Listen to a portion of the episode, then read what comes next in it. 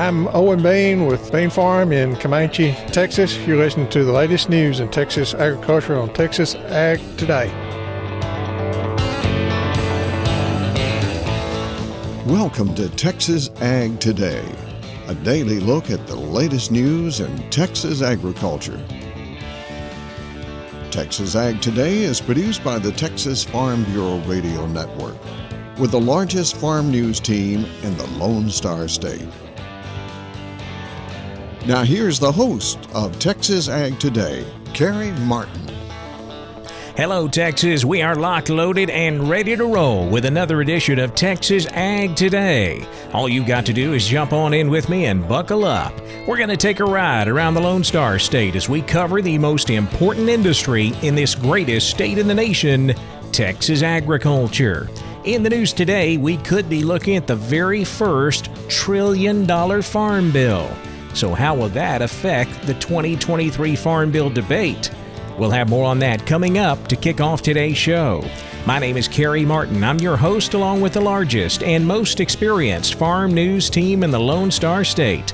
And we're all standing by to bring you the latest news in Texas agriculture, from the piney woods of East Texas to the rocky ranges of the Trans Pecos, and from the Panhandle down to the Rio Grande Valley. When you look at feed yard inventories in our region, what you'll see is fewer and fewer cattle. I'm James Hunt, and I'll have that story on Texas Ag today. New corn herbicides can help farmers with weed control, leading to higher yield potential. I'm Tom Nicoletti, and I'll have those details on Texas Ag today. A deeper dive into 2022 U.S. ag trade numbers indicates exports by value surged, but so did imports. I'm Gary Joyner, and I'll have those details on Texas Ag Today. We'll have those stories plus Texas wildlife news and a complete look at the markets all coming up. With the 2023 Farm Bill debate underway, we could see the very first trillion dollar farm bill, according to Texas A&M's Dr. Bart Fischer. He says that could slow down the process, with Republicans now in control of one chamber of Congress. For me, one of the biggest questions I have is that, you know, when, re- when Republicans took the House back 10 years ago, back in 2011, uh, debt was entirely the focus at the time. Uh, and so here we are with, with Republicans taking back the House yet again, again on the cusp of a new farm bill, and debt has doubled since then. And we're also looking at the prospect of a farm bill that's going to cost over a trillion dollars, uh, almost exclusively because of the food stamps or the, the SNAP program uh, itself is over uh, expected to cost over a trillion over the next 10 years. And so uh, we haven't been talking a lot about debt the last few years, but invariably it seems like we get to a farm bill and that's what everyone starts talking about. Fischer says that could take valuable time away from working on strengthening the farm safety net, something nearly all farm groups support. And one of those farm groups is the National Cotton Council. Texas cotton farmer Sean Holladay was recently elected chairman of the NCC. He told me at their annual meeting it all comes down to money. An increase in baseline would be very important to be able to do much at all with the farm bill. Uh, we do not have a bad farm bill at, the, at this point. Uh, the problem with it is, is we don't have enough money in Title One to uh, to uh, overcome the uh, high input levels that we're seeing and uh, the ad hoc uh, monies that's come, whether it be the China trade money or the uh, disaster money due to weather related disasters, uh, is actually been the support level that's kept people from getting in a bind, and that's emergency spending, so you can't really use that in the baseline. But if we could make the case that we needed to increase baseline, maybe we could improve Title One Holladay says another top priority is to preserve and strengthen the crop insurance program. Enrollment for the latest General Conservation Reserve program gets underway in just a few days. Farm Service Administrator Zach Ducheneaux. It's never too early to start planning and start getting together your offer, and our county offices are always willing to help producers get ahead of the game. There are currently 23 million acres enrolled in the Conservation Reserve program, with almost 2 million set to expire this year. Here in Texas, we have over 3 million acres enrolled. The majority of that is in the Texas Panhandle. Sign up for this round starts February 27th and ends April 7th. Feedlot inventories in Texas are shrinking. James Hunt tells us there are fewer and fewer cattle on feed. In recent years, there has been a concern that feed yards in our region were perhaps a little too full, an inventory situation that was putting downward pressure on fed cattle prices. Well, it appears that's not really a problem these days. Brady Miller of Texas Cattle Feeders Association says overall, feed yards throughout the association's three state membership area of Texas, Oklahoma, and New Mexico are running at about 82% capacity a much lower figure than has been seen in recent years. You got to realize that we never hit 100% capacity. Typically, if I look at what we've done in the past, coming through COVID, we were at 89% capacity, and that was with a million head of animals, uh, fed animals, backed up in the feed yards during that 2021 timeframe. And then even last year, when we were stuck at some of these uh, prices and we weren't able to move from week to week, we were at 89%, which means that we were probably pretty full. I've never seen us at 90% capacity.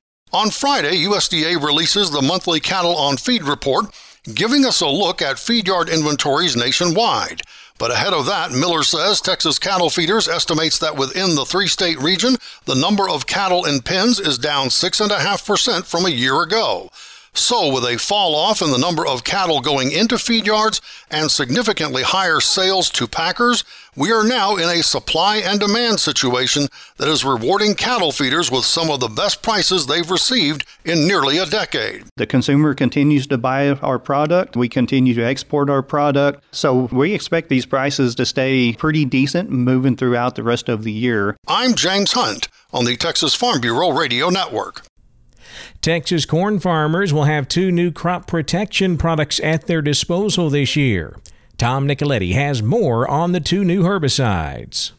Today, my guest is Kelly White. She is U.S. Product Manager for Corn Herbicides with Corteva Agriscience. And uh, Kelly, there are two herbicides that will be available to Texas corn farmers in 2023. What are those and how are they going to help them? Our two new corn herbicides, the first is Resicore XL, is going to be a pre and post corn herbicide. The second one is a post only corn herbicide, and that is named Kyro.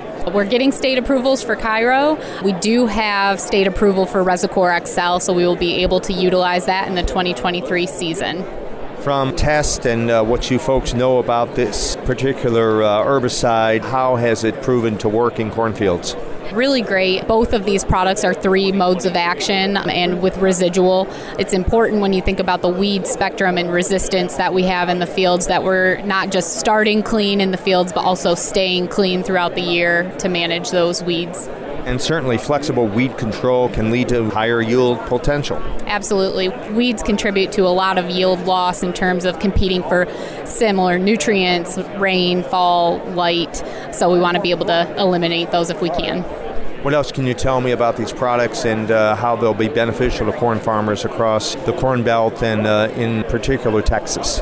For Texas specifically, the application window is really important. For Resicore XL, you're going to have the flexibility of going pre all the way post up to 24 inch tall corn. Kyro is post only up to 24 inch tall corn. So when you think about the weather events or application window, being able to go up to a higher application window is really important. That is Kelly White with Corteva Agriscience. I'm Tom Nicoletti at the Texas Farm Bureau Radio Network. U.S. farm exports set a dollar value record last year, but Gary Joyner says imports set that same record. U.S. agricultural trade had another record year in 2022. Both export and import values reached new levels. A recent market intel report from the American Farm Bureau Federation indicates export value topped $196 billion. That's an increase of $19.5 billion, or 11% compared to 2021. Pretty impressive given the average year over year increase in ag export value over the last decade has been 3.3%. On the other side of the ledger, ag imports by value also increased significantly. Values were up 16%, or nearly $28 billion. The U.S. ended 2022 with an agricultural trade deficit of $3 billion. This is the second time it has done so in the last 10 years, during which the 10 year average has been a trade surplus of $12.5 billion. It's also important to note export volume actually declined by 6% in the past year. U.S. exports remain concentrated in the top six markets. 67% of U.S. ag exports were to China, Mexico, Canada, Japan, EU, and South Korea. Exports by value to all six of these markets increased in 2022. Last year was a mixed bag for U.S. agricultural exports. Exports by value surged, but so did imports. This is an area worth watching for Texas farmers and ranchers. I'm Gary Joyner for Texas Ag Today.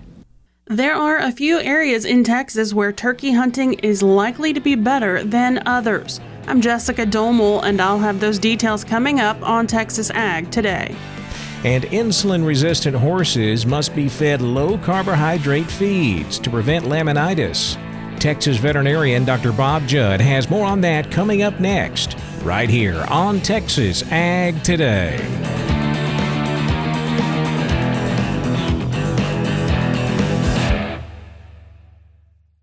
Parenting is full of surprises. You never know what to expect. So after our son was born, I called my Texas Farm Bureau insurance agent to set up a life insurance policy in case something happened to me. Sawyer is now two. And we'll soon have a sister. There's no one else I would trust with protecting my family. Visit Texas Farm Bureau Insurance today at tfbinsurance.com for an agent you can trust with life's most important decisions. Coverage and discounts are subject to qualifications and policy terms and may vary by situation. We're keeping you informed on everything happening in Texas agriculture on Texas Ag Today.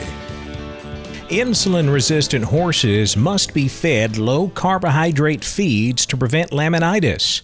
But Dr. Bob Judd says the parameters for choosing these feeds is questionable. Virtually all of the veterinary literature over the last 20 years has indicated to feed low NSC feeds. NSC stands for non structural carbohydrates, and if you had an insulin resistant horse, you were supposed to feed a ration that was less than 10% NSC. As I said, this figure of 10% NSC has been recommended for a long period of time, but the problem is that all labs do not calculate NSC the same method, so this is very confusing. There are multiple fractions of carbohydrates, and one report lists NSC as starch plus ethanol soluble carbohydrates, or ESC, while another lists NSC as water soluble carbohydrate or water soluble carbohydrate plus starch, and some labs even include fructans. Many of the labs don't even calculate an NSC value. So you have to know how to calculate the value and what parameters to use when you get test results from feed labs concerning your hay. Dr. Eleanor Kellon is the moderator of the Cushing's and Insulin Resistance online chat group that has over 32,000 members, and she indicates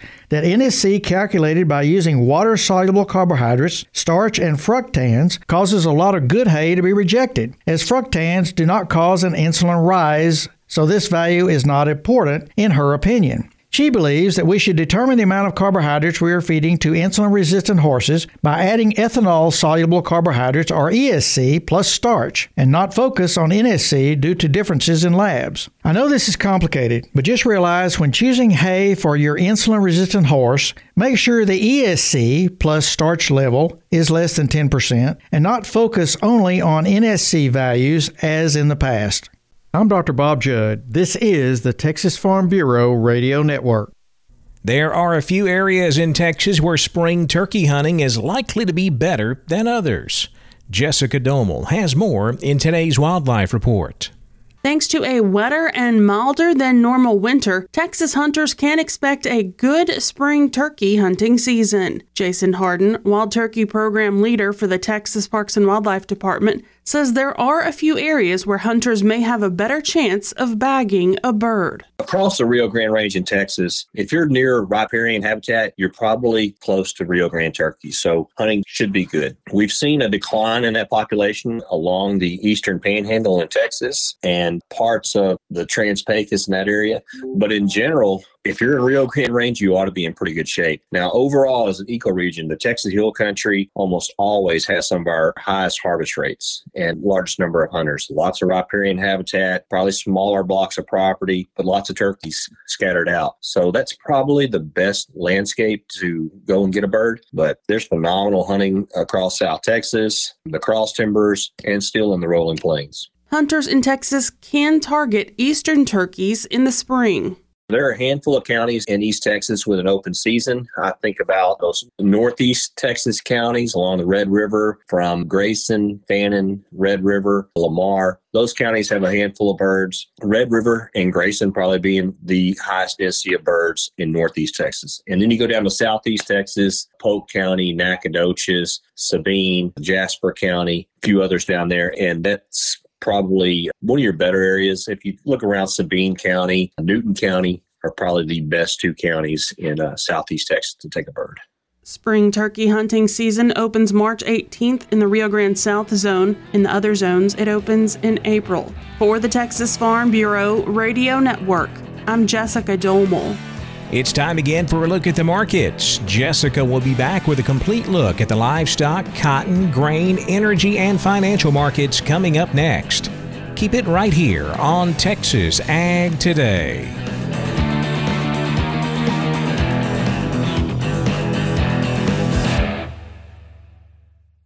Texas Farm Bureau has served farm families in rural Texas for nearly 90 years. We're pleased to offer new affordable health care coverage choices for all Texans through Texas Farm Bureau health plans. You do not need to be a member to inquire and apply. Plans are available anytime. There is no open enrollment period. Our United Healthcare Choice Plus network of providers is one of the largest available. For more information about the different plans, how to apply, or to get a quote for you, your family, or your small business, call 833 TX Health or visit 833txhealth.com. We're giving you the market information you need on Texas Ag Today. The cattle complex traded mostly higher on Wednesday thanks to good consumer demand. February live cattle up 15 cents to 164.90. April live cattle down 2 cents to 165.07. June live cattle up 22 cents to 161.10. Feeder cattle were also supported by corn trading lower for much of the day on Wednesday. March feeder cattle up $1.10 to 187.97. April feeder cattle up 95 cents to 191.75. May feeder cattle up 75 cents to 195.62. Box beef was higher Wednesday. Choice up $1.42 to $288.62. Select up $2.05 to $272.89. Now let's check those livestock auctions. We're walking the pens with Larry Marble. My guest today, Seth Crane, Union Commission Hondo Livestock sells them every Monday. Seth, how'd this Monday sale turn out for you and your dad, Butter? Shorter run this week, Larry, 244 head. Probably ended up with 50 cows or so. Packer Market, they did add money to the cows and the bulls. 62 up to a dollar five on our top cow. Uh, lots of those cows, upper 90s, over a dollar. Uh, Packer bulls from 79 to a dollar 18, and most any bull bring up over a dollar pretty well today. On our pairs, from 700 up to 1390, and on our bred cows from seven and a half up to 1240. Uh, lots of demand on those little uh, younger type cows. It looks like uh, calf and yearling market's still very good, uh, just as strong as what we saw there last week. Almost it looked like your two to four weight steers anywhere from a dollar sixty up to 242. The two to four weight heifers anywhere from a dollar 52 to 209. Uh, getting into your uh, uh, five to six weight steers, dollar 58 to 260. 16, five to six weight heifer, dollar forty-five to two bucks. Six to seven weight steer, dollar forty-two to two oh six. Six to seven weight heifer, dollar thirty-five to one eighty-eight. Seven eight weight steers, dollar thirty-five to one sixty-one, and your seven eight weight heifers, dollar eighteen to one thirty-six. Just a really good market all the way around. If if the guys need to sell some cattle, sure looks like a good time. Uh, in the meantime, our next sale is next week. If we can help you, feel free to reach us 830 741 8061. Get me on my cell phone, 210-288-3960. And for updates and information, visit us on Facebook or HondoLivestock.com. Seth, thank you very much. You bet. Neighbor, that's our livestock auction market report for today. We'll see you next time right here as we walk the pens. I'm Larry Marble for Texas Ag Today. All right, thank you, Larry. Lean hogs traded lower Wednesday following Tuesday's rally. Analysts say that traders may have just been more cautious as they watch those pork cutout values. April lean hogs down $2.55 to 86.55. May lean hogs down $1.42 to 95.75. Block cheese was steady Wednesday at $1.96. Barrel cheese rose 1.75 cents to $1.60. February Class 3 milk fell 3 cents to 17.88 a hundredweight. March Class 3 milk fell 7 cents to 17.77. May cotton rose 35 points Wednesday to 81.88. July cotton up 15 points to 82.52. December cotton fell 4 points to 82.08. Corn traded lower on Wednesday as the corn crop in Argentina received some much needed rain. March corn down six and a half to 674. May corn down six and a quarter to 674 and a quarter. September corn down five to 607 and three quarters. March hard red wheat down 28 and a quarter to 876. May hard red wheat down 24 to 869 and a half. July hard red wheat down 20 and a half to 861. March soybeans fell 9 and a quarter to 1539 and a half. November soybeans down 3.5 to 13.95 and a half. March natural gas rose 9 cents to 216. April natural gas up 12 cents to 229. Crude oil fell by over $2 a barrel on Wednesday. According to Reuters, investors are worried that recent economic data will encourage more aggressive interest rate hikes by central banks. Analysts say better U.S. economic data should mean better oil demand, but the concern is that the Fed will over tighten monetary policy to bring inflation in check. April crude oil down $2.48 to 73.88. May crude oil down $2.41 to 74.12. The Dow fell 64 points to 33,064. The S&P 500 fell 2 points to 3,995. The Nasdaq rose 26 points Wednesday to 11,519. Well, that wraps up this look at the markets, and that wraps up this edition of Texas Ag Today. We hope you join us next time for the latest news in Texas agriculture. I'm Jessica Domel, and I hope to see you then. Thanks for listening to Texas Ag Today. Be sure to subscribe to our podcast on Apple Podcasts, Google Podcasts, or Spotify. For more Texas Ag news and information, check out our website at texasfarmbureau.org or tfbradio.com. Texas Ag Today is a production of the Texas Farm Bureau Radio Network.